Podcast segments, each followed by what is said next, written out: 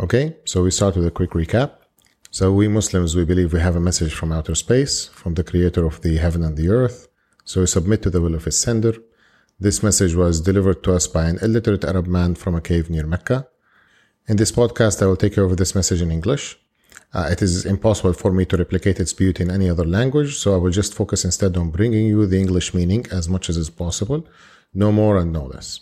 So, Quran's first surah, Al Fatiha, starts by teaching mankind to praise, glorify, and invoke Allah, the manager and nurturer of all things, sovereign of the day of recompense. It follows by how to call for succor and ask for guidance in the ways of the blessed, not those who incurred anger nor, nor those who went astray. The second surah of Quran starts by answering the call. Here is your guidance, spoken in the same letters you use. This guidance is for the muttaqeen. If you remember, this is a critical word those who act to protect themselves, albeit it doesn't yet say from what do they protect themselves. Those muttaqeen, they yu'minuna in the beyond. So they are seekers looking for Allah. They erect the connection to Allah and spend of what Allah bestowed upon them. Yu'minuna is a critical word if you remember, same origin as the word Amen, to deliver your heart in peace, trust, acceptance, to follow, they also, so these people, those muttaqeen, they yu'minuna also in what was brought down to you and what was brought down before you. We wondered uh, what were those books of Allah that came before and who were those people that received these books and they believe in. Allah is up above and He sends things down to us.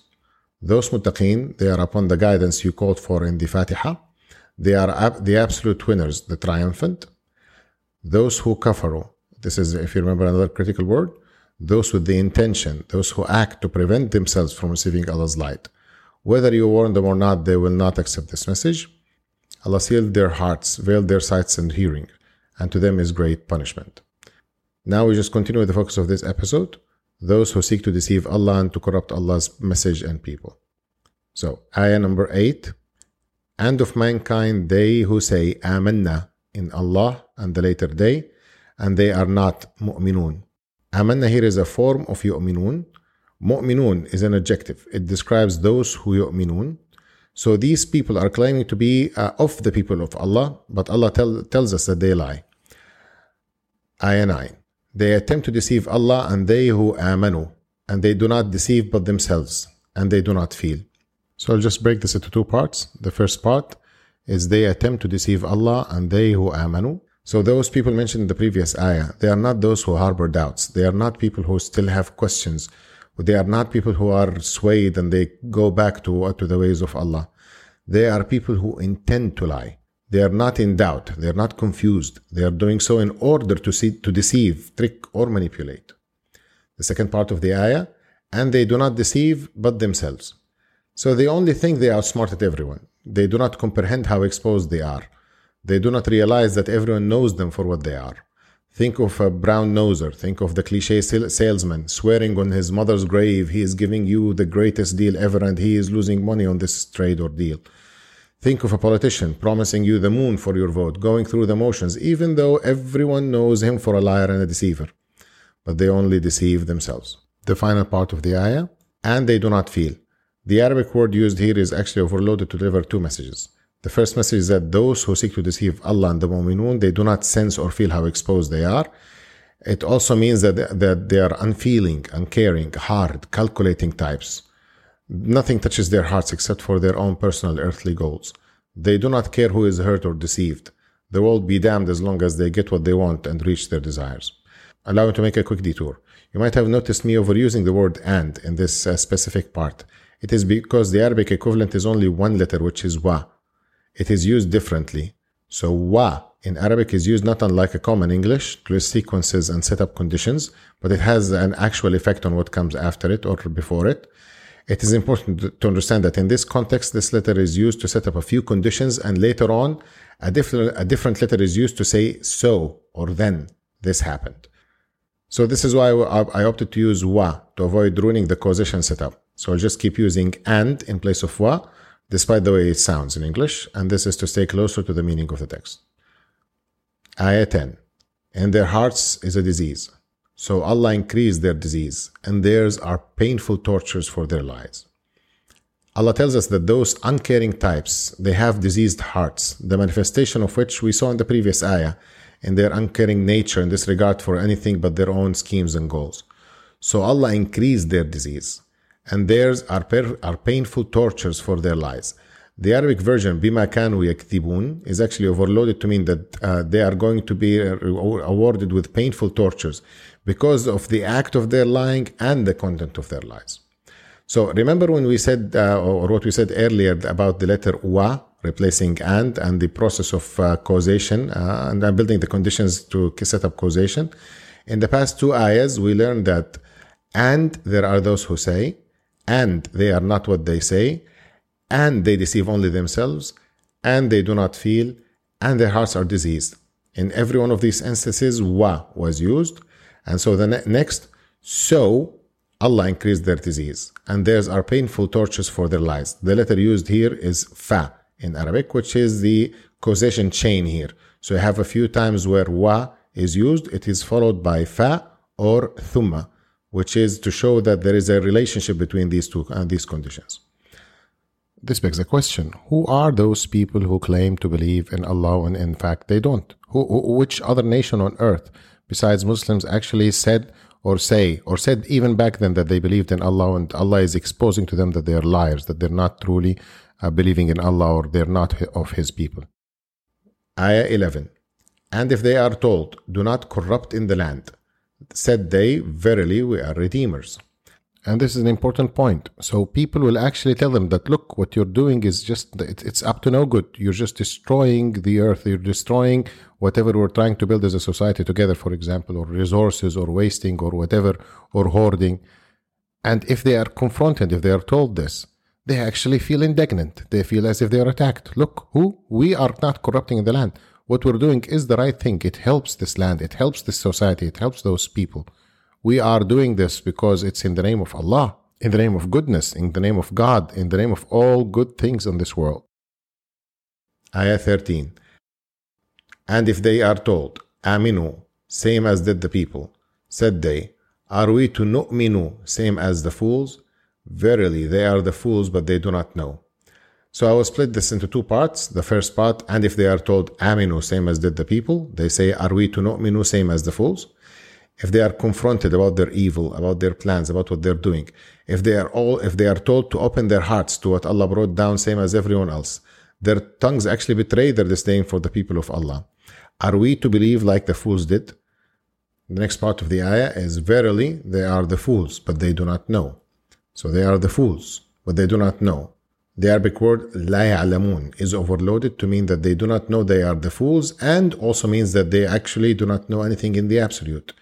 Those elites and experts, those society leaders and celebrities, those cult leaders who disdain others, they are actually the most ignorant, ignorant of all of us. They mess around with their societies, claiming they are in the know, those elites and experts, they do not know what they are talking about. Ayah 14.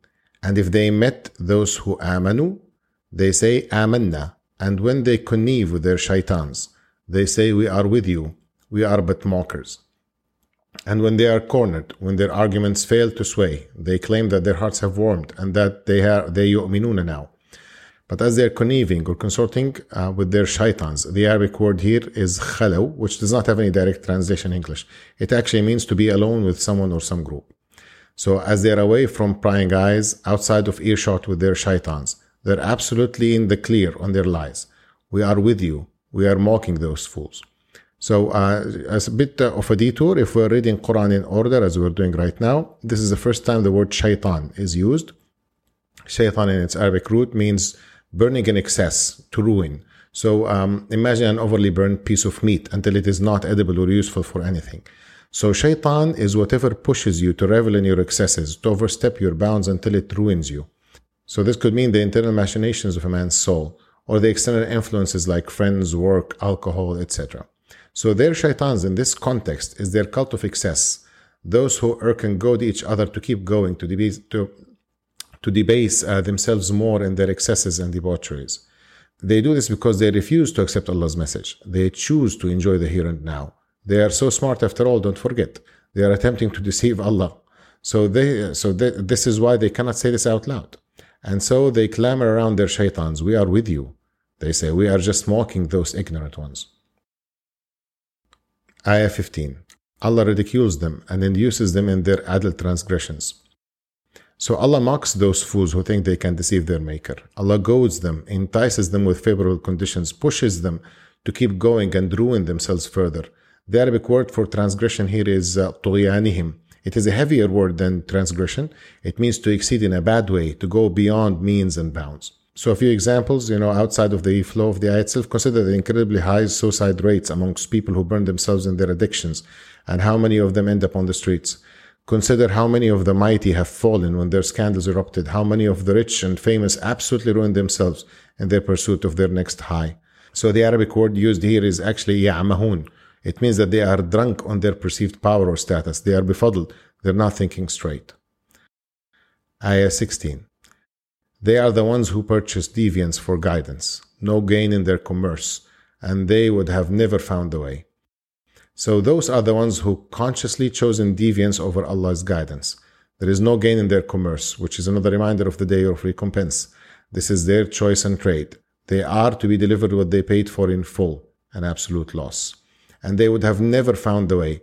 The Arabic version, which is وَمَا كَانُوا مُهْتَدِينَ, is overloaded to mean that they would they were not on the way in the first place, and they would have never found the way uh, at all. Ayah 17. Their example is like he who carefully ignited a fire. So once it lit all around him, Allah took their light and left them in darkness, unseeing. This example is to show how great and effective their schemes are, like a man who carefully ignited a fire to look at his surroundings. Once he is done looking, once he figured out his plan, Allah took away his light and left him in total darkness and seeing. They write entire books about resetting the world. They claim that the future is made by them, yet their plans are as good as if they were made in total darkness. Ayah 18 Deaf, dumb, blind, so they do not retreat. They are deaf, dumb, and blind to the warning signs that all is not well, that whatever they are doing is damaging themselves and their families, their societies, everything around them. They do not change course. They keep marching on to their dooms. Ayah 19. Or like a skyborn deluge, laden with darkness, thunder, and lightning, they place their fingers in their ears through thunderclap, weary of death, and Allah encompassed the kafirun. So another example of them begins by painting a picture of a massive rain, total darkness, lightning, and thunder. They are there, shaking with fears, fingers in ears, wary of death. Too many things happening, winds howling, wet clothing, shivers, a storm of variables all around them. Allah has those kafirun encompassed in His power. This is their situation as they are trying to deceive Allah to affect change. Note here that Allah referred to those deceivers as kafirun. So remember that this means that they opted to cover the light of Allah to deny themselves and deny others, even when they claim to be of the people of Allah with their tongues. Ayah 20 Lightning near snatches their sights. Whenever it blazes for them, they walk in it. And if, they, and if it went dark, they stop. And if Allah willed, gone are their hearing and sight. Verily, Allah has over all things dominance. The lightning nearly burns their eyes out. They walk in whatever glimpses they see in its flash and stop when it's dark again. They are practically just jerking and twitching with every flash of lightning. This is how effective their schemes and plans are. And if Allah willed it, Allah would have taken away their senses and left them unable to even twitch in the flash of, in the flash of lightning strikes.